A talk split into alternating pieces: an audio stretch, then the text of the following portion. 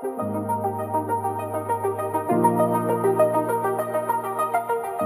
了，欢迎大家来到阿普蛙的井边闲谈。我是大猫，我是建议，我是凯梅，我是杜杜。听说我们的 podcast 常常会被推播给别人，然后他听到一半，突然就听到我们的开场白。所以我们今天开场白录的特别认真，避免 人家不知道我们到底在干嘛。其实是网络世界嘛，有时候你碰到了一个东西之后，就一直被推过来，啊，一直被推过来。讲到被推过来，就是最近整个 FB 的版面，大家都可以看到一个标签，就是 Hashtag Me Too。嗯，啊，然后先跟大家讲一下，如果你没有听过 Me Too 的话，就是关于被性骚扰或性侵害嘛。那就是如果你有相同的经验的话。有些人愿意把这个经验分享出来，或透过你的朋友把你的故事分享出来。那我觉得，当然，它很重要的是刚好跟公算哎、欸、公司制作的嘛，人人选之人是公司做的吗？Netflix 的人选之人。嗯，好，这部影片其实里面也讲到性侵害这件事情啊，性骚扰以及不雅影片。好，那这些东西里面它。有一个很重要的一个台词，也就是谢颖轩说：“我们不要就这么算了。”那这件事情其实说真的是以前在女性立场上面比较困难去坚持的，因为很怕自己被贴上奇怪的标签，好，或者是有些人会反而在检讨被害人说：“哎、欸，不是我要讲，哎，真的是你穿的也这么辣，嗯哼，你不能怪别人，这应该要怪别人吧？这应该是要怪犯罪者吧？为什么会检讨被害人呢？”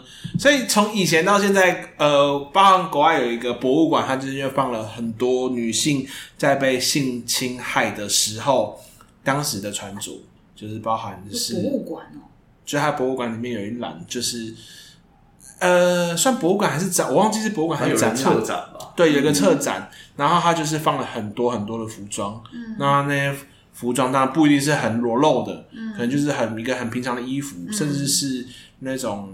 里面最可怕就是一个小女孩的衣服吧，对，就是很很很明显就是小朋友的童装，然后它的标题就是他们被性侵的时候正穿着这件衣服，他想跟跟你讲说跟穿什么其实都没有关系，嗯，对。那我觉得最近看到 Me Too 的浪潮这样卷起来的时候，嗯，算一则一喜一则一忧吧，就是他们愿意讲出来，还是很大的一步，而且也就是说在这个情况下，我们可能。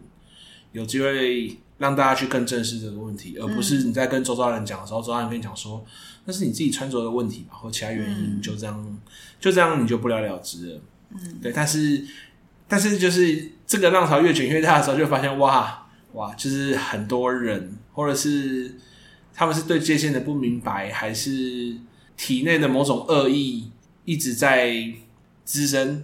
我也不知道该怎么去形容它，就是。那种恐怖是觉得，就原来社会这么危险吗？还是社会原来是这么危险的吗？应该是我我不会，我本来就没有觉得说算社会算是安全的。嗯，我觉得台湾算相对安全没有错。嗯，呃，但我也知道，就是很多人就是，嗯，因为权力的不对等啊，或者是其他种种的原因，他们可以把事情给压下来，然后让让这个事情不了了之，嗯、然后或者是。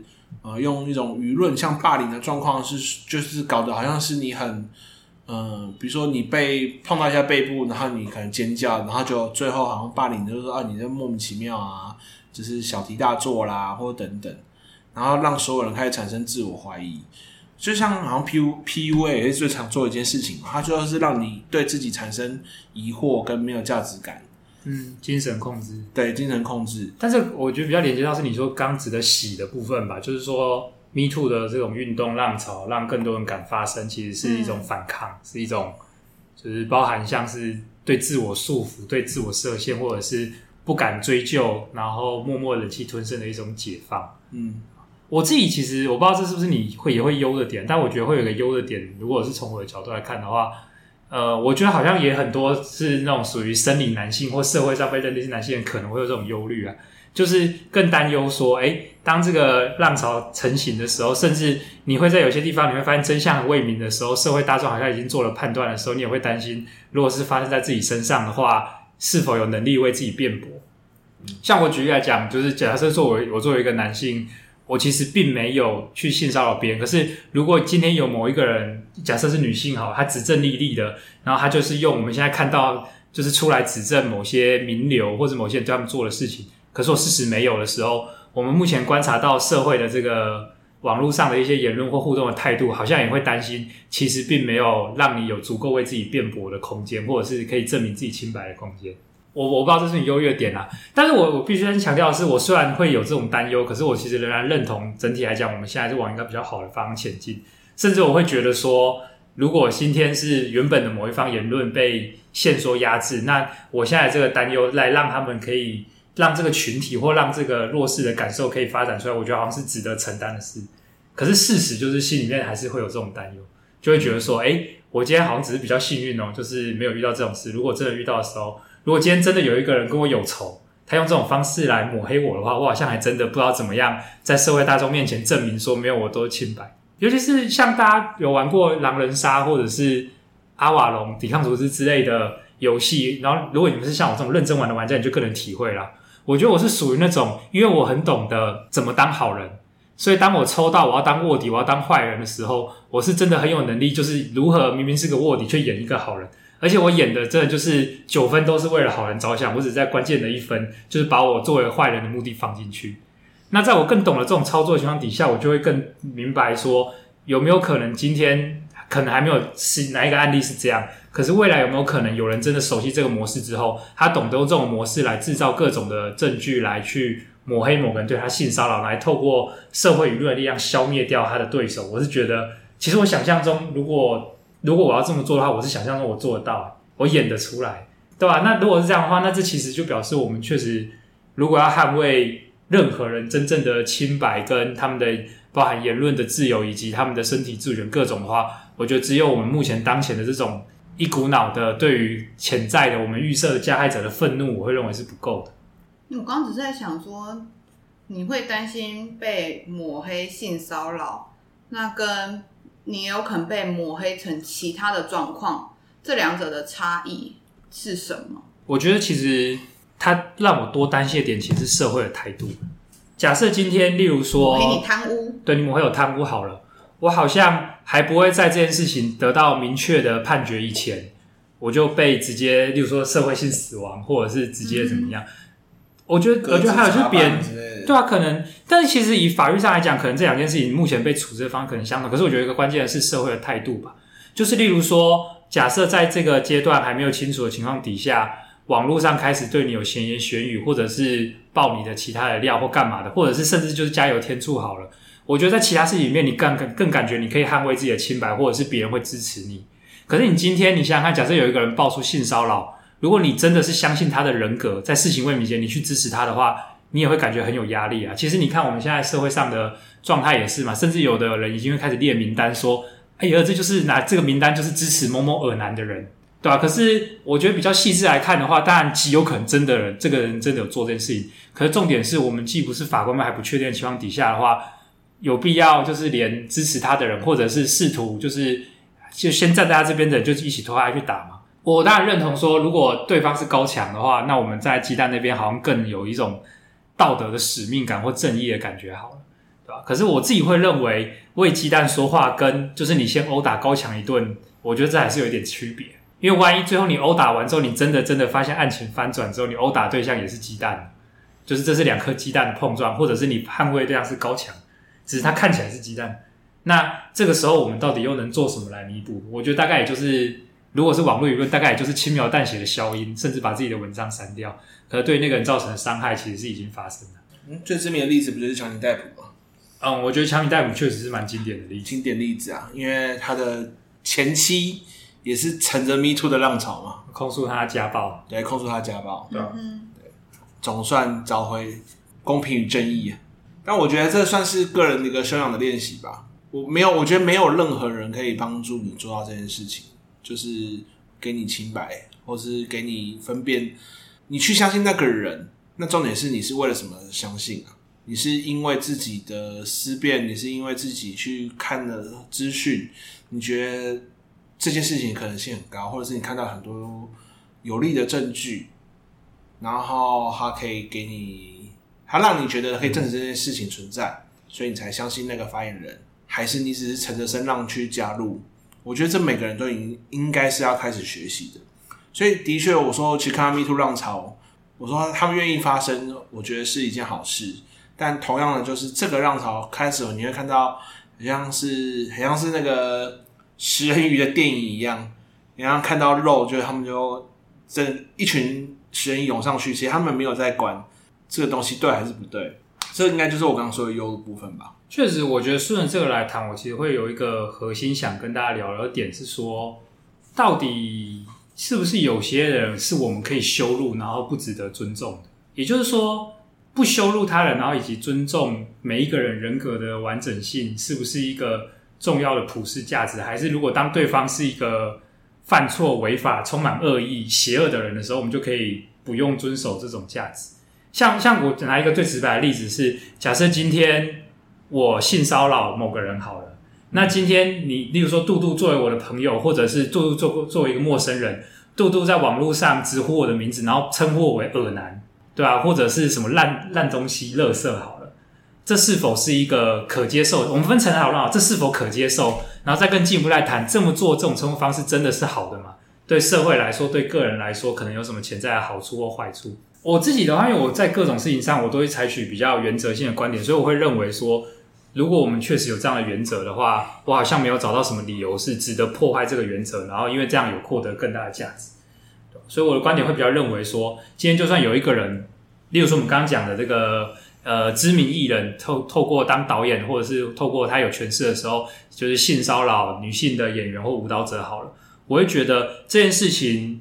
真相未明是一回事，但就算真相已明呢，我会认为把它贴标签称之为耳男，我觉得这其实是一种羞辱。那我会认为这个羞辱好像并没有为这个社会创造什么价值。我自己想到潜在的一种价值可能是这样，就是透过羞辱赋予被骚扰的人或社会上的弱势一种力量，就让他们感觉说，你看你也可以羞辱有权势的人哦。我自己想象啊，也许这可能是一个好处吧。嗯，但除此之外，我目前还没有想到什么别的好处。而且就算真有这好处的话，这是否是值得我们这么做？就是我们是不是有付出了一些潜在的代价？例如说，在我们能够成功的创造这种羞辱来达到的好的感觉的时候，是否意味着对方也落入一个弱势的处境时，我们这个羞辱可以感觉到就是有发挥影响力？如何？你们支持吗？羞辱那些邪恶的人，羞辱那些犯错的犯错的人，好像会大家会觉得不该羞辱他们。我们就直接讲，就有些人就让你感觉很邪恶。例如说，他性骚扰别人，甚至已经到性侵害的程度了，然后又狡辩。或者是你脑中可以浮现人选之人的造汤者的嘴脸，然后想象你今天要羞辱他是恶男，你觉得你可以说出口吗？你觉得你会感觉这么做很正义？正义没办法，你没办法这么做。对，为什么？不知道啊，我就会觉得有点像是，就是即便是敌人，但他依然是个人。然后有点像是以前，我会跟别人说，我即便再讨厌一个人，我也不会希望他过得不好，或希望他死掉之类的。就类似这种感觉，真假？那你从来没有对别人体验过那种很深的恨意吗？就是希望这个人不好的那种，希望那个人不好，就是我就算希望他不好，也不会希望他到很大程度的不好。比如说，希望他希望他出门跌倒，希望他出门就踩到狗屎啊，然后就是那个这个可以了。饮水机装水的时候都没水啊，这个可以。泡泡面的时候出来就冷水，我想到可以啊。我上礼拜去帮一个单位上课的时候，出了一题让他们去选情绪，然后就那一题就是说，你讨厌的同事被。别人欺负你的情绪是什么？然后大家在下面就就学员在下面就纷纷这样窃笑，然后就说要看是谁呀、啊、之类的，然后你就会知道说这对都说的是讨厌的人啊，像这样？不是他们的意思是说就是他是多讨厌他们其实他们脑中已经在想是某个人了，嗯、然后但是后来就有一个学员后来就跟我分享，他其实很意外，他的有些。伙伴就是有些同事原来是那么开心的，他就觉得虽然我讨厌他，但是他觉得别人也不可以这样欺负他，他其实是蛮有正义感的，所以他那时候他很意外，就是他的同事竟然是居然是，竟然是这个反应。我只是想到这一这一题，所以杜杜是个没有恨意的人吗？我觉得就算有，但我还是会有，就像我刚刚说了，我可能会希望他，即便发生不好的事情，也不希望是极端不好的事情。所以小小的不好的事情可以接受，可以可以。像你刚刚举那些例子啊，对，你有些许的恨意，踩到踩到狗屎啊，踩到狗狗屎啊，这都小，我觉得都小事。哦、对我自己的话，会觉得就是，我觉得还是基于对人的尊重吧，所以我确实会觉得，呃，就算他不管是谁做了不好的事情，我们也不能羞辱他人。所以就像今天看到那个导演的事件，我其实确实因为其实现在也都还在，只是有人说出来，然后其实我也会去看下面的留言，或者是好奇是否也有人在就是其他的举证，嗯，来讲这件事情。嗯、但我觉得我不会去，就是我会想要知道到底真相是什么。但我觉得我们。呃，我我不该去评断这件事情。嗯，对啊，评断嘛？或者是就在真相未明之前，然后去讲人家什么？嗯，我自己是多想一点，我觉得还有一个是这种羞辱性的用词还是有攻击性嘛？我觉得这种攻击性，我会认为它在某些时候是有正当性的是，它如果被用在受害者当下的反击，哦，或者是受害者仍然处于很弱势、很无助的情况底下，他需要透过这种方式来获得力量的话。我会认为它有一定程度的正当性，只是作为旁观者的附和，或者是就加入我们也这样使用的话，我就会觉得可能不是那么适当。我刚刚在想，你们在讲的忧担忧，对于这整件事情的担忧，其实我觉得我的担忧反而是我担心这只是一个浪潮，如果它就就结束了，对，就退潮了。我发我担心是有些人其实在这个状况下，他还没有足够的勇气出来指正或是说出来。那会不会很快这个浪潮就过了？嗯、然后像你们刚刚讲的，会去羞辱那些人，我觉得或许就是真正的受害者，通常他根本没有羞辱人家的能力，最弱势的那一对。可是当现在变成有些人出来帮忙声援啊，就开始谩骂那些加害者，那会不会反而因为这样子变成其他人的对立或者是批判？会不会反而这样去伤害了这些？受害者就会觉得说，哎、欸，都是因为你代言，对，就会变成说都是你讲出来的，或是什么，嗯之类的。确实有很多的受害者，其实他们都有清楚的主张，他们要的其实就是一个道歉，他们没有要当时的这个人变得不好，或者是被怎么处罚。嗯，但我是觉得社会讲社会好像也没有明确指责谁，就是会感觉到有一些好像支持。这个加受害者的群众变得存着一股愤怒，以自己的方式施加各种的以羞辱为形式的惩罚在当事人，就是这个加害者身上。我自己觉得那个忧的核心，其实跟你担心的点也很像啊，就是你担心可能这个浪潮没有办法真正的健康的发展就退去。我是觉得有一个这个浪潮没有真正健康的发展的证据，就在于说，本质上来讲，好像都只是社会借由社会所获得的某种集体力量在碾压。以前是无视受加无视受害者，现在有点像是拿来碾压事件当中的加害者。可是如果被这样碾压的话，其实这个加害者在整个面对这个社会的浪潮底下，他仍然是一种言论上的社会处境上的受害者。嗯，那我觉得这个让我担忧点就是说，所以我们的社会从头到尾都没有想要就是恢复和平，然后就是保护权利、照顾所有人。这个社会只是想要找到可以碾压的人，而且是可以合理合法碾压的人，然后把他们压碎。但我也怕我们自己会不会在同温层。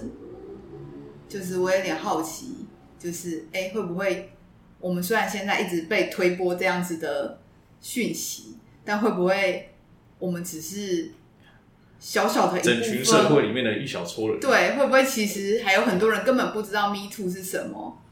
我觉得你讲的这个同温层，我觉得有一个我担心的点，就会是说那个沉默螺旋的效果。一就是说，当不一定是同温层，但就是当整个主流的言论被，就是例如说支持。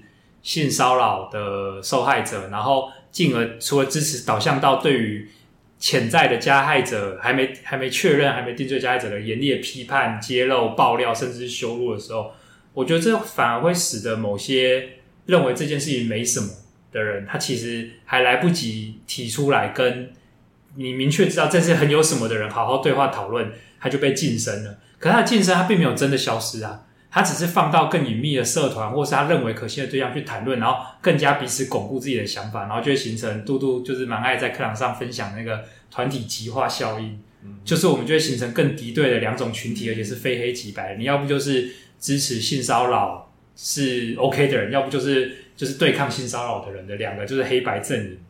支持性骚扰这件事情有可能成立吗？老实说，我觉得没有人敢在公民课上，就是或者有一个道德考卷上说你知不知现在打，就是敢打圈圈。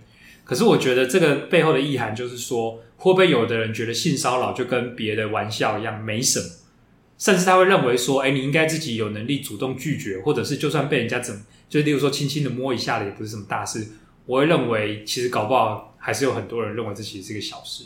而且这可能真的蛮需要有人际，就是健康的人际互动跟社会经验的。因为我自己以我自己的例子来分享的话，我觉得我在高中读男校的那三年，我自己在上大学的时候有明确感觉到，男校的时候某些同学之间的言论，或者是我们的社交互动的方式以及距离，确实有让我建立起一套不太适用于就是正常的，就是有男有女的，有就是各种性别，然后不是一个被特别设计把。例如说单一性别，然后单一的，就是例如说学学历资优特性的人关在一起的这种，就是畸形的社群，不是这样的社群情况底下所建立的模式，你会发现说在正常的社群里面不太适用。你可以举个例子吗？举个例子的话，例如说以前我们在班上，其实上课的时候有同学没穿裤子是很正常的一件事。你有只穿内裤吗？只穿内裤都没有，就只穿内裤啊。对吧？甚至有的有的同学就是，例如说下半身只穿内裤，上半身就脱掉。啊，有的老师会管，有的老师就是无视。然后，例如说我们，对啊？而且我们会，例如说，因为都男生嘛，所以大家可能会开一些就是比较色情的笑话啦，或者是说会就是那个分享一些色情的图片啊、文章啊，干嘛？那个在那个圈子里面，大家都会觉得是一件就是小小兴奋，但是不会觉得说，哎，谁做了不该做的事情的这种感觉。但会不会当时候其实有些人其实是不舒服的？我觉得有可能的，非常有可能。只是所以我想表达就是说，如果有一个人他的成长背景，他越活在经过特殊设计，而且是有权力以及某些压力所压缩、扭曲形成的一个封闭社会的话，这种封闭性而且扭曲性越高的话，我觉得越有可能像是大猫刚刚讲的情况，就是说这个人他其实完全，诶、大猫讲的，就是完全不觉得这有什么，然后。完全的活在另外一种价值观与就期待里面，但我觉得这样类型的人，他们在感觉到危险的时候，例如说发现社会氛围对他们的言论不友善的时候，他们还是会懂得躲起来，这是一种本能。可是你说他是否真的觉得自己错了，或者是觉得他的这观点不对？我觉得其实没有，他们只是在等待有一天有机会权力转到他们手上的时候，他们就会出来大肆的发声，甚至进一步的压迫其他人。嗯嗯。顺道一提，我其实没有很想要就是直接谈论政治。局面的东西啊，可是我注意到我刚描述的这样的特征，例如说，呃，就是高学历、男校毕业，然后进入就是理工相关科技业，他们在某一个政党以及候选人选择上都有非常集中一致的倾向，所以我觉得这就是让我担心的点，就是说，当这些言论或这些背景的人，他们找到有人可以代言他们，而且这个人可以使得他们共同获得权利的话，我觉得这件事情就是有可能会发生，就是他们可能真的会促成这样的代言人取得权利。然后创造出一个更有利他们的言论、更有利他们这种价值观蔓延的社会，可这其实是很危险的，因为这价值观有很大的风险，是他们自己搞不好也会受害，可他们没有察觉到。然后在事情往那个方向发展以前，其实不太好对话。像我觉得以同温层来讲，我的 FB 确实是比较是我的同温层嘛，可是就有一个很让我忧心的现象，就是我在观念上认同的某些网红或者是粉丝页好了。他们会用那种很羞辱的语气去批判，可能我刚刚讲的那样子的政党或对象，就很爱讲，就是例如说讲一些什么，就是根本就是破脑小鸡啊，或者是就会讲说什么，呃，就是什么磕粉戏太多啊，就是都会有那种类似的嘲讽言辞。其实我都会觉得心里很担忧的是，诶，这其其实也反映的是一种对自己的论点没有自信，就是你其实可以把好好讲对方到底哪里这观念是错，哪里讲错，你就好好讲出来就好。可是。不知道是要吸引更多的受众来附和，还是其实就是对自己论点没自信。他们总是要用羞辱性的言辞，而且甚至有的时候更更会变成是说，也没有举出什么反证或者是例证，单纯就是有我觉得有点 PUA 的技巧，就是单纯用一种暗示说，哈，这种废话的言论你也信的话，那你的智商也很堪虑哦的这种类似暗示性的 Po 文方式啊，我就觉得很遗憾，因为确实这些粉丝他们可能主张的一些价值或论点，其实是我认同的，可是我就觉得为什么是这样讲话的？嗯嗯。所以刚好像只有大猫还没有回答那个修路的问题。对于邪恶之人，可以修路他吗？我我觉得我首先不会去定义邪恶这件事情啊，我也不会定义正义。所以我认为就是情绪性发言，就是每个人都有。那你说可不可以？我是觉得我我反而会觉得可以，因为那就是你的情绪。那你你要怎么样去对待你的情绪是是你自己决定的。所以我不会说我不应该这么做，因为毕竟那反人性。那只是你，如果你在你的情绪之下，让你驱驱使你去讲的这些话，那你自己就要承担后果。因为比如说被提告嘛，对不对？因为你辱骂别人，所以最后你被提告，然后或者是你最后因为某些原因，等于是你在散播不实的言论，那你最后被提高，那我就觉得 OK 好，反正就是你只要愿意承担。反正我看重的事情是你这个人愿不愿意为自己的行为负责。我觉得像之前他们不是很多人就会想说，哦，没有，就是当成酒喝多了。那酒喝多的是行为是不是你做的？如果你酒喝多，你就没有这个责任的话，那请问受害者到底他的那个伤口是怎么来的？所以我会重视的比较是最后你愿不愿意负责任，或者说那这样讲啊，现在很多人受害者命都跳出来之后，你要求的是什么？你要求是道歉，很好。那你要的是有人负起这个责任。我觉得跟转型正义现在谈的东西是有点类似的，只是承认你犯下的错误，其实就是这么简单而已。那你愿不愿意？我没有，我不会到因此觉得这些人就应该要退出，比如说退出原本的行业嘛。比如说有没有引咎辞职？啊，我每次都觉得引咎辞职这个观念，在我来看是一个非常奇怪的事情。我反而觉得你引咎应该是要把那个洞埋起来、补起来，而不是你就消失了。我一直觉得这件事情很奇怪，什么你就啊下下台，不是应该把事情做完吗？补完才对啊！你就下台，下台了就不用管了吗？我一直觉得台湾的政治，或是台湾某些要求，甚至是一直在喊这些诉求的人，反而不是真正关心这个议题，或者是受到伤害的那些人，还在代代替别人发声吧？看热闹的，对，就是很像是看热闹。所以如果你问我说可不可以，我会觉得可以啊。嗯，对啊，就听起来，你与其说去想一件事情对或错，你更看重的是说做这件事情他有没有承担那个后果，他愿不愿意承担？嗯，因为有时候是。不愿意被动承担嘛？但是意思就是说，假设今天有一个人杀人了，他是个杀人犯，然后警察借护他去重返现场的时候，有一个基于自己的正义之心的人冲出来刺杀这个杀人犯，是，然后他也没有逃走，他就现场让警察逮捕他。嗯，你其实是会接受他这样的举动的，接受他的举动，因为听起来他也为自己的举动负责，就是他杀了这个。可是没有人跟你讲说，你杀人只要被抓，就是就叫做负责啊。就他是他接受接下来的司法的各种的制裁，然后他也没有隐瞒，他就是做给大家看，而且他也接受任何接下来可能会发生在他身上的后果。嗯，我觉得这件这件事情跟负不负责是两个不同的概念诶，因为我觉得负责包含是你要先理解为什么这件事情我可能有错，然后我愿意承担，然后以及怎么样去承担。比如说，好，我现在去杀人，那司法能够管管到我什么？管到我怎么处置？我要关几年，或者我要不要换成我被处死刑？好，假设这是司法给我的承担，我愿意承担这些就够了吗？那如果我去杀那个人，他其实有个独生小孩，那你有没有负起养育他的责任？有没有其他后续的东西变成不是法律上而是道德上的议题要去讨论的？那又是另外一个状况啊。所以我不会觉得说这样子就可以。但如果要做到你讲的这种才算负责的程度的话，我觉得很难得出可以羞辱人的结论的。因为在你要羞辱人以前，如果你有做这些考虑的话，可能就没办法羞辱别人。所以我是说，那是情绪嘛。你情绪上来，你情绪上来，没有人是可以克制住自己，没有没有那么多人真的那么强，可以去克制自己。那你当然说，如果你说好不好，我当然会说可能不是很好。对，但是你说可不可以？有时候可以，但你就为自己负责。嗯，没有办法去设置。那你说如果。因为你有个前提嘛，不应该这么做。那前提是你要能控制住自己啊。但我说，我不认为，像我就不认为我能控制住自己啊。所以我能够控制的是是什么？我能控制的就是我不喝酒。就比如出去玩，你们都看到我就说我没有不喝酒。为什么？因为我知道我喝喝醉了会断片啊，断片我可能会做我没办法控制自己的事情。那最简单的事情就是不要喝酒啊，就是那么简单啊。那你明知道自己喝了会断片的人还去喝酒，然后就去骚扰别人。那你就是该为这些事情负责任啊。嗯，对啊。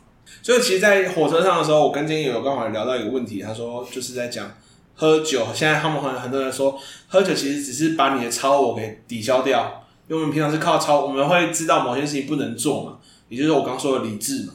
但理智有时候就会消失嘛，包含愤怒，包含喝酒，包含吃大麻或者吃毒、吸毒等等都有可能。嗯，好，那。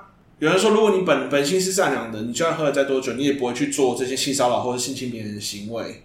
呃，应该是吧？很多人现在在提这个论点，那所以他们在抨击，就是不要拿酒来当一个借口。然后那时候建议是说，好像他朋友的版面上，他就说，如果有一个人喝醉酒，然后他没有对你做任何出格的行为，是这样吗？没有任何出格的行为。就是他是说，如果喝酒之后还是个就是正人君子、正人君子的人的话，很值得尊敬，因为表示他本来就是正人君子。嗯，对。那建议的观点是说，他没有那么认同，因为他认为说他本来就是正人君子，但是如果有人他本他内心就是邪恶的，但他一直在克制克制自己的邪恶，这样的人会不会更值得尊敬？嗯，就是我纳入的是一个努力的观点吧。就是假设 A 跟 B，A 是先天的正人君子，他先天就是不用付出什么努力，他就可以做到正人君子做事情。B 其实就是先天的小人，他骨子里都有各种阴损的渴望，但是他很知道自己就是活在这社会上，还有就是他可能不一定是基于功利的角度，而是他知道伤害别人他会有不好的感受，所以很努力的当个正人君子的话，我是觉得 B 更值得尊敬啊。但是我会认为 A 跟 B 都值得，就是一般社会的，就是尊敬，因为他们的表现就是合宜的。嗯、可是我会给 B 更好的评价，或者是更多的尊敬，其实是在尊敬他努力的那个部分。就是天哪，你为了社会做出了这些努力，而且是不会有人称赞你，也不会有人知道，只有你自己知道。因为社会只会看到你出格的做错行为部分，不会看到你只是做到别人一样的标准。可是其实你比隔壁的那个正人君子的 A 君付出了更多努力，我会觉得心里面会想要，就是忍不住想要赞赏，就是有付出这样的努力的对象。我之前看反而有人讨论了，他是说国外有一个作家，好像他就是有恋童癖嘛，但他就是你从他的书里面都可以看得出来，但是他终其一生都没有侵犯过小朋友，然后就是用这个人当例子说，哎、欸，这样的这个人，然后不值得尊敬嘛？我觉得很值得尊敬，蛮值得。所以他他是写了很多关于我用儿童的情色情色小说还是什么？对啊，因为我觉得如果我们尊敬的是一个，例如说他先天就是性欲低落，所以都可以坐怀不乱的人的话。我觉得这种尊敬其实有点像是我们在尊敬的是一种时机、一种成就，而不是尊敬他付出什么努力。这就跟就是我们有一个天才同学跟一个超笨的同学，天才同学就是都不读书就考一百分，然后 B 同学他可能努力读书了才从六十分考到九十分，然后我们都称赞 A 同学一样。其实我们尊敬的是一种时机，而不是他到底为了这件事情付出多少努力。但是我是我是蛮认同，是说酒真的不能当成是借口，你的作为借口。我我觉得，如果当事人要以这个作为借口，他其实自己也承担一个很大的风险，就是他丧失了自己的行动力与责任，是在跟世界宣告说我没有能力管理自己。那我是觉得，如果我作为一个政府社会管理者，我是愿意接受这种宣告的。可是，我觉得要求这个人，你接下来你的行为能力就受限了。对，没有，就是如果是我是政府，我可能会为人的行为能力来做各个分级，而且我接受大家自己决定你要当就是完全的公民，还是行为能力受限的公民。那你行为能力受限的人，你就会得到更多的管理，而且得到更少的自由与权利。可是确实，你就不用承担某些责任。然后我可以想象，这个社会一旦这样分级之后，其实没有人愿意想要当那个就是权力被限制的等级。可是我觉得这样就更能够主张，你应该要为你自己所获得的这些 power 付出对等的权利。就是如果你主张你有完全行为能力的话，你就给我好好控制自己到底什么时候喝酒，什么时候不喝酒。突然觉得这个管理好像蛮好的。如果这样系统，有些人喝酒就是。无法控制自己，那这样酒驾的，就是有些人他可能有前科的。其实他们被吊销驾照，某部分是这个逻辑啊。对啊。只是这个我刚刚讲这个做法，它是有点幻想式的原因，在于说你的权利消减到某个程度，你就有侵害人权的风险。那这其实是违反现代主流的价值的，对吧？就是我们现代主流价值是不允许。我自己个人也觉得这样好像比较正确，嗯、就是不允许人放弃作为人的权利。嗯。就是你只要是人，你就有人权。啊！你不能主动放弃，说从今天开始只要把我当成一个物品就好了，这是不行。以后要发那个、啊、酒照，就跟驾照一样。哦，哦，你这个酒照这个等级，你只能喝五十五八高，你只能喝十 CC 哦。嗯、对啊，啊，所以店家不能卖你超过这个量。大家好，现在要考试，要拿等级。不过其实像，因为我们现在就是等于是最低限度嘛，最低限度就是在酒驾上面去下努力。但是现在在延再延伸出来，好像台湾的饮酒文化上面，然后就是衍生了很多很多的事情，所以就很多人就说借酒装疯啊，然后或者是趁着酒意，然后去执行一些本来不敢做的事情，啊，或者是甚至有些人会跟你讲说，哦，没有，他只是喝酒了，对，他平常不是这样的。对啊，我觉得那个其实目前大部分看起来都是拿来作为推脱之词，那你们有去面对实质上。那你们有喝醉的经验吗？喝醉有啊，蛮有这种经验的、啊。真的，但我没有喝到断片过了，所以我还不知道我自己是不是会断片的。我人生第一次断片就跟别人求婚。哦，你记得说。对，然后我就不喝酒了。我我就知道酒很危险。哦，因为你完全不记得。但不记得，我觉得没有，应该没有到完全不记得。但是某些细节，就他们说我跟他求婚的这件事情，我就觉得，哈，有吗？或者是？你就是不记得，对，到底差别在哪里？但我觉得这有一个角角度来解释是，如果你真的不记得的话，是你的潜意识有可能觉得太过羞耻或无法承认而帮你隔绝掉。我觉得他可能比较像是就跟做梦有点像，就是你觉得好像有，但是你又分不清它是现实还是虚假，所以你我觉得那个不记得有点像是好像有又好像没有，因为我分不清楚它是现实还是虚假的。我没有到真的很醉过诶，我只有那个我们大学校庆的时候，我们摊位是做调酒的。然后因为剩太多，我就帮忙喝。帮忙喝，他就跟我说：“杜杜，你应该醉了哦。”然后有吗？我没有觉得我很醉啊。他说：“你现在话特别多，应该是醉了。”然后就这样子，就走到这个程度。就是你的那个社交锁被解开了，对，话特别多。那建议呢？我很醉的时候，我会感觉不舒服，然后会做一些让自己舒服的事，有有包含，例如说一直讲话，其实会让自己舒服一点。哦，对啊，或者是发出一些噪音啊什么的，但我都很很私人。那那不舒服的感觉是怎样？头会晕呐、啊，然后会开始有点想吐，身体会很热，然后，然后我觉得是脑袋会有一种晕眩感，是你会很想要把这晕眩感，例如说找个东西把它挤压在盒子里，然后把它丢掉的那种感觉，就是，但它会一直在你脑中扩散，对吧？通常这个我现在已经有经验，这个感受啊，就是快要吐的前兆，嗯，而且通常我的经验是到这个状态的时候，你不吐已经来不及了，就是会有一个临界点，是你还可以不吐。啊，如果到我刚刚讲那个感觉的话，是你只要不吐，那个感觉都不会消，你最后一定要吐出来，而且可能要吐两次以上，你才会比较舒服，对吧？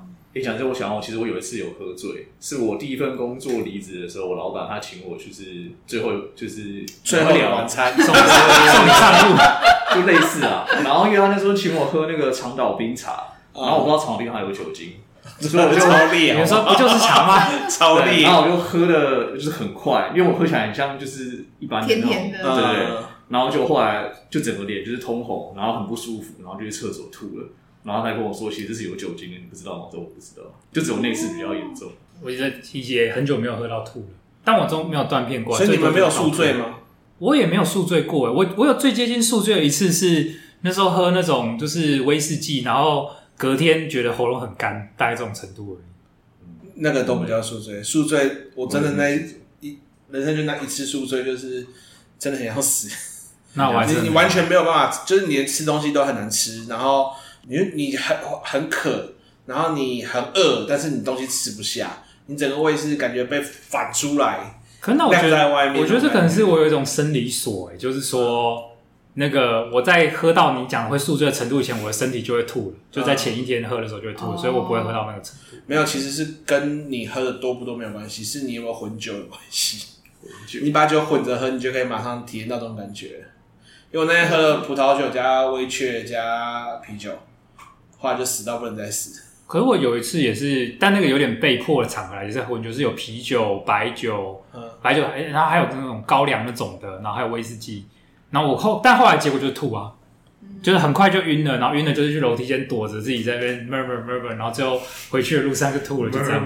可是我觉得，所以我个人的经验确实是，我从头到尾都知道我正在经历什么，就算我当下觉得控制力会比较低，例如说会开始 murmur，但是那原因是因为 murmur 比较舒服，对吧？就跟那个我记得还记得有一次喝酒的时候是那个去喝啤酒吃到饱，居酒屋那种喝太多啤酒。我跑去外面跟在抽烟的朋友，就是他就说：“哎、那你抽一根，我就抽了。”然后那时候抽了两根的原因，是因为我发现吸下去的时候，那个酒气会被镇压，就是没那么想吐。所以那时候就很舒爽的吸了两根。人生中抽过的烟应该在五根以内，其中两根就在同一天的。我觉得这种都是增加了一些体验之后，就会很明确自己知道说：“嗯，我不适合这种生活，就真的感觉很不行。”你有喝酒吗？大学的时候吧，或出生，我已经忘记。只是因为我喝酒其实很快，我脸就会非常的涨红，然后接下来就会很想睡，所以我其实喝不了太多，我基本上就我就会不想，对，我就会不想喝，然后我可能就会睡觉了。所以我其实没有太多喝酒的经验。哎，我们都是不太沉迷酒精的人。对，不是说研究说，其实东方人的基因都不太适合喝酒，就更容易那个代谢，对吧？对啊，所以就是说，确实我也是蛮快就会脸红，所以我就是现在也都没什么喝了。有几年就是生活比较空泛的时候，会以就是喝啤酒或者是一些小酒来调剂。但是我真的好像有点难体会酒后到完全丧失他原本的人格特征的那种状态。我其实真的没什么见识。你可以体验一次，是？嗯，这这也不是说想体验，没有很推吧？啊，对你来说也不是一个正面经验，听起来。嗯，他不是就戒酒了？就不喝。我戒酒是觉得危险，但其实当下我也没有做太出格的行为啊，因为就求求婚的对象是前女友嘛，然后也没有太就是没有什么太搂抱或怎么样，我好像只有伸手去搭着他的手，就是他是手这样握着，对。啊，所以等于也是我没有强迫他什么，而且在场很多很多人在，对，所以就是全程又是被录影下来，对我朋友就是都很机掰。对，就是知道自己没有太做做太危险的事情，但我我当我知道原来我自己会超出我的意识去做某些行为的时候，我就觉得这件事情很危险。嗯，所以我就觉得，那唯一能克制的就是我不要喝酒啊。不过我觉得其实有一个例证是，大家在批判说拿酒当挡箭牌不合理的地方是说，你会发现这些说就是喝酒没有注意到的人，他们都有一些证据显示他们在那个当下仍然注意到很多可以自保的细节。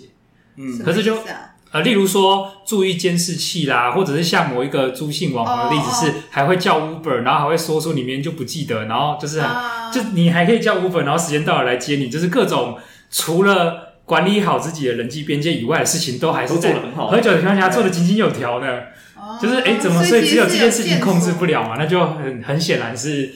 一种情况是他说谎，另外一种情况就是你内在仍然有个系统为你特殊不想控制的事情开了一个方便之门，你其他想控制的你还是可以控制。嗯，那我觉得这个更彰显就是以酒来作为借口的不合理之处。嗯，朱姓网红，嗯，朱姓网红。我刚刚想到说，你们会遇到有些朋友会跟你说什么？比如说喝酒这件事，好，他就说哇，你都没有喝到宿醉过，你这样不会觉得人生白活了一场吗？应该去体验一下。不会，我觉得你的人生最好是一辈子都不要有这个经验。真的，我可能也会回答说，你这辈子应该还没吃过屎吧？现在有什么感觉？看他怎么回答，我再决定我要怎么回答。当下也可以想到这样问。对，我刚刚问的那个嘞，就是社会没有教被害者，不对，加害者如何道歉，就承认跟道歉。因为我觉得我最近就在教我女儿这件事情啊，所以我才会觉得。我们是在回想，我们这个社会有去教，就是怎么样对于那些已经被惩罚的个体或群体，然后再帮助他们回到社会上这件事情。就犯罪的人，班级的话，我我觉得并不是没有教。你觉得并不是没有教？我觉得是我们的教，我们教学的方式 已经在录了。哦呀，我觉得我们教学的方式其实很奇怪。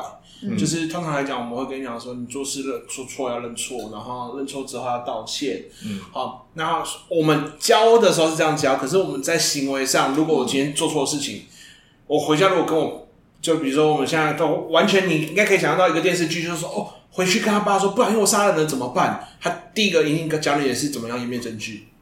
那是在现实世界也是一样啊，我们会。明面上都跟你讲说做错事要认错啊，要怎样，要承担的后果，自己做的事情要自己担。但是实际上，我们所有的讯息在告诉我们，就是，假如你担的是受损、受伤、受五点伤害，你最后你知情不报、隐瞒下来，你最后可能爆发出来是受八点伤害。可是你如果一开始就隐瞒，你可能有机会完全不受伤害。嗯，对，那你。你这来回就是大家比起来，大家都觉得那我们那我们不如赌一波啊，对吧？我们大家都去赌一波啊。觉得听起来你的意思是说，我们社会有教一套规则，但这个规则其实没有得到社会大众还有教导的人真正的认同，所以我们说一套做一套，所以大家学不起来。嗯、我们很多说一套做一套的事情，不都是这样执行吗？就是听起来很多的家长虽然会一开始会告不断教孩子说，哎，你应该为了自己的错。呃，你要去承担它。可是当真的发现孩子做错事情的时候，家长会为了保护孩子不要被惩罚，啊，甚至去告对方啊，说：“哎、欸，那不是你是不是有说谎啊，或是怎么样啊？”我会说一套做一套。那我觉得，那你你对一个学习者来讲，是一个很困惑的行为吧？啊，就像如果有人家我跟说，哎、欸，跟自己的小朋友说，我们要尊重出生财产权啊，然后就家里都买盗版桌游。嗯。那我我超困惑的，那我到底是尊重还是不尊重？还是我把尊重留在嘴巴上面讲就好了？嗯、就是我在公众面前我用讲的，可是我的行为不一定要尊重。嗯，叫小朋友上课不准滑手机，要专心。结果教室练习，他教室练习的时候都要滑手机。啊，对啊，嗯，哦，那这件事情，我相信如果有老师听，你自己都知道，不一定在讲你们，但是你周遭研习的老师有没有这种状况？一定很常见吧？对不对？可是我觉得这样的话，就更凸显出说，其实我们可能整个社会都太轻忽建立原则的重要性，就是建立去思索我们到底想要怎么活着，然后依照可以这样子活着的原则去认真的执行。就这件事情其实没有很被看重，或者是我们并没有想过，我们应该以这个顺序来成为一个社会人、社会的公。所以我们的原则通常都是凡原则必有例外，就最后我们的例外都比原则好，还要常见。大家都狂讲例外。对，我们永远都是在例外，永远都是个案处理。我觉得以这种不守法的领域来讲，交通真的是台湾最在这个我观察上最严重的。例如说，所谓的红线，不就是任何时刻都不能暂停的？可是实际上，我发现大部分台湾人的观念是，红线是可以稍微暂停停一下先，对，然后黄线是你根本就可以直接驾驶离开，欸、然后就停在那。这就是我们那去花莲第一天骑摩托车刚到民宿的事情，就是建议不是骑过去停在那个红线的里面，然后你停上就说靠，那不能停车吧？你白痴哦、喔，前面那边可以停。然后我都我都说我们全部都停到那个餐厅前面的白线处，就后来民宿的老板说，没有，你要去要停那个红线，停那边才不会被停住。说什么鬼？那个是白线哎！为什么跟我说白线？没有没有，他说应该是餐厅有红线跟白线路段，红线会被拖掉，白线应该不会了。但但是我认为不能停的路段，也就是说一开始说，哎，建议你那边不能停那边那个路段，反而是店家指明你要对指明我们去停的地方。但我就觉得哈，对你你看我的，我们到现在都还是遇到这样的状况，我不就是困惑吗？我们就是那个东西。不就是不能停吗？所以我觉得这件事情更应该要是全台湾有只要有用路的人都应该获得一个平台去坐下好好聊聊，是我们到底要怎么设置这个规则，而且设置的时候大家应该要照做。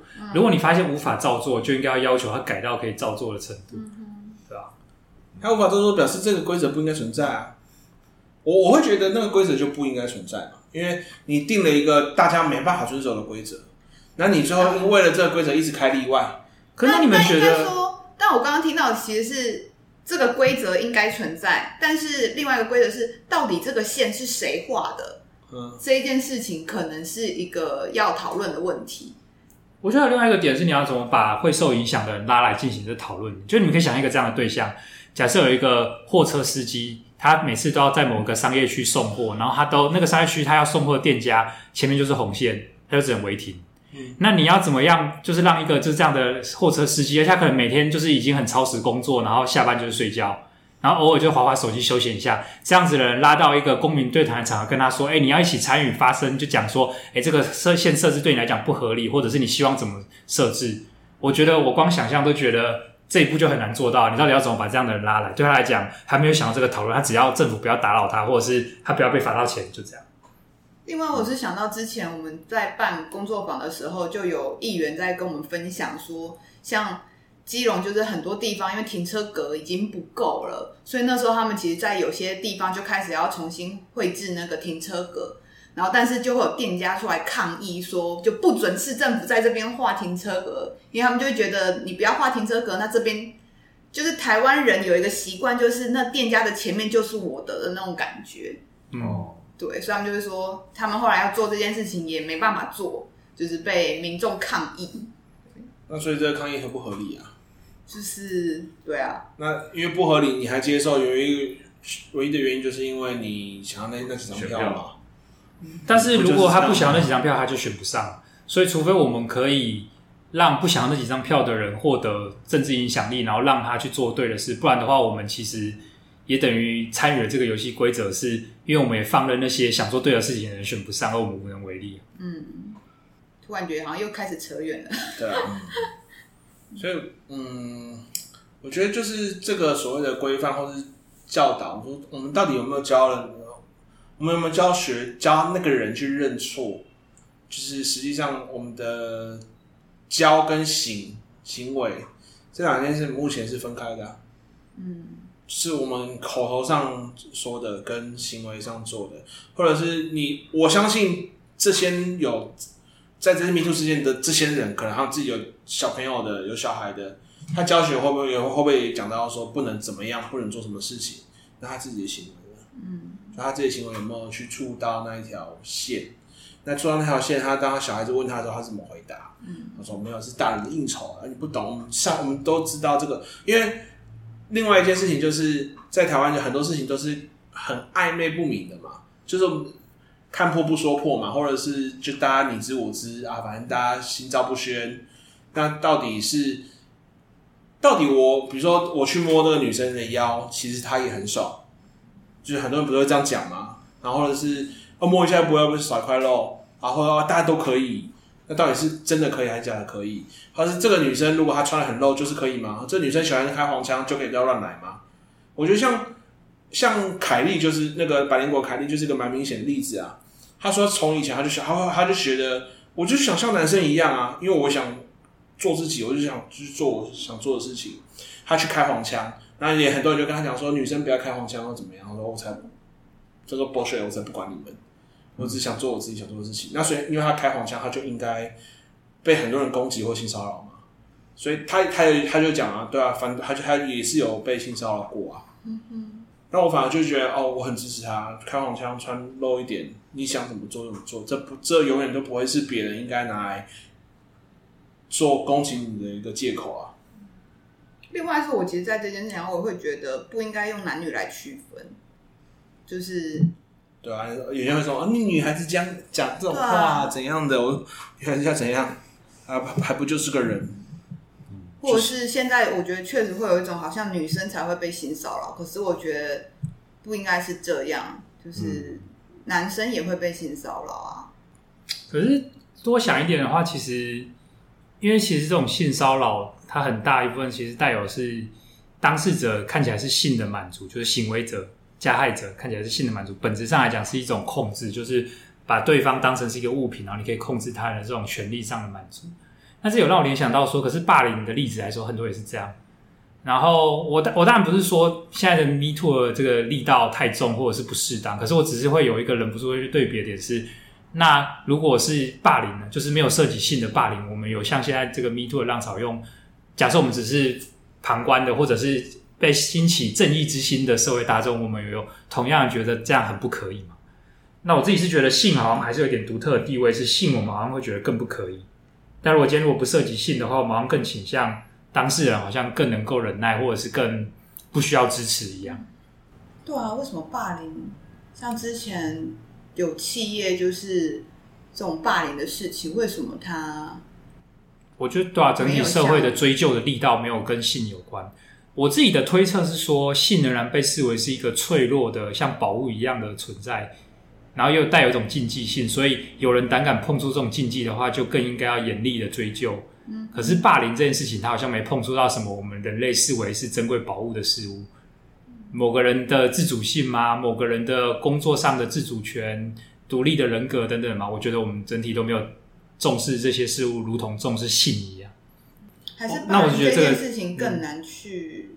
我觉得如果是这样，是有点遗憾的，因为我们应该要重视核心。我在想，应该不应该是性的这个特征本身，而是更核心的性背后所代表人的那种包含身体的界限、人格的完整性、自主权等等的。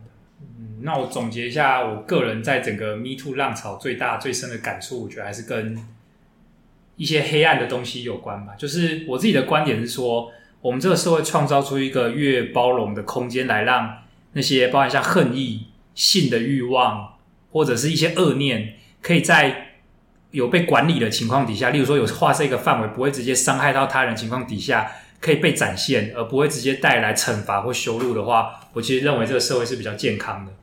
就是新专区吗？呃，那可能是一种展现的形式，但不，我不是直接指这个。我举个例子，例如说，如果我嫉妒别人，我能不能够去谈论我的这种嫉妒的心情，而不会被我朋友直接劝我说，不要这样想啦，你只是羡慕吧？或者是，我会不会被我的师长或父母直接教训说，这种心态不正确？还是有可能，其实有一个被看见的空间，是我身边的人会支持我说，原来你有这样的想法，我们有看见你有这种感受，然后不直接急着干涉，或直接把这个被视为是人性黑暗面的东西直接消灭或扭曲掉。嗯。那我是觉得，我们我不讲国外怎么样，但至少我活着这个台湾的社会，我就觉得我们缺乏这种空间，是这些被定义成是恶的东西，其实是不能展现的，即便它只是你心里的感受。那我我觉得这其实没有让它消失，只是让它被压在一个黑暗的地方，然后有一些更黑暗的东西来滋养它。而当它等它某一天破土而出，或者是用别的形式呈现的时候，它是更失控的，而且当事人以及被他这个失控的这个念头影响的人，其实大家都不知道该怎么应对。所以这是我个人的一个反思啊，就是我认为我们社会其实应该要让这些东西在已经变成伤害以前，变成行为以前，更有可以谈论的空间，然后是不带羞辱的。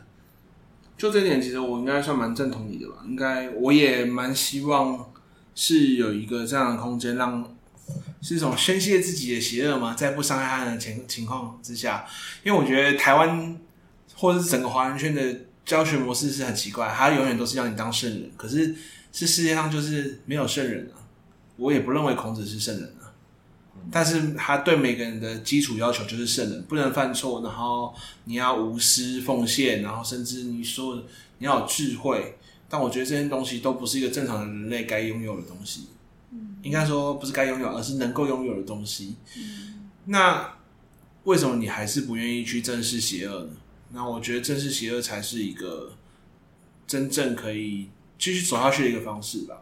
所以我觉得像对这议题一个看法，所以我觉得像你刚刚讲阿德阿德自己分分享他的邪恶，我就觉得哦，那我对这个人会蛮有兴趣，我也想看看他写的什么样的东西。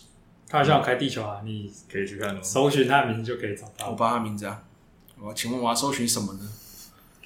私下告诉你，我不跟不跟听众分享一下，呃，应该不用分享。不过我自己对 Me Too 的这件事情，我觉得我还是觉得这个这样的存在或这样的浪潮，我觉得是一个进步的象征啦。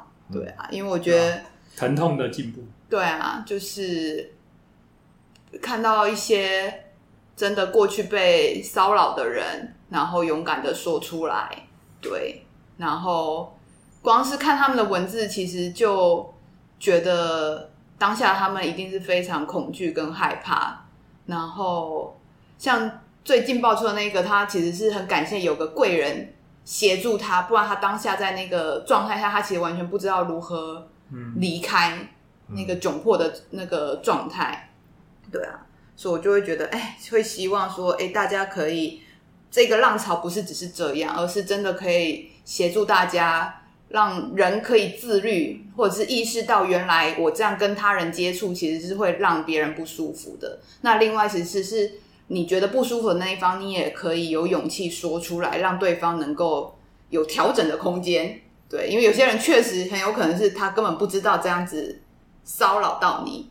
对，嗯，我觉得你还要讲到一个是说，我们都不是这两方的人，如果身处于那个环境当中，我们也可以更敏锐一点去觉察。是不是有可能有人正在需要帮？嗯，就算是会错意也好，那用比较暧昧的方式去提供一点界限跟协助，都有可能刚好拯救到谁。嗯，对不对？我觉得这个事情给我最大的一个算是有点小震撼嘛，就是可能要先讲说自己很幸运是生理男性吧，但看那么多故事才会发现说，原来就是在台湾这些事情就是发生的频率有这么的高。嗯，然后。搞不好其实就想说，家里面会不会有一些亲戚或长辈，他们也是在这种状况下就是存活下来的，是没有讲出来而已。嗯哦、被骚扰。对啊，就想说这么的频繁，是真的有点，有点小震惊啊，小惊讶。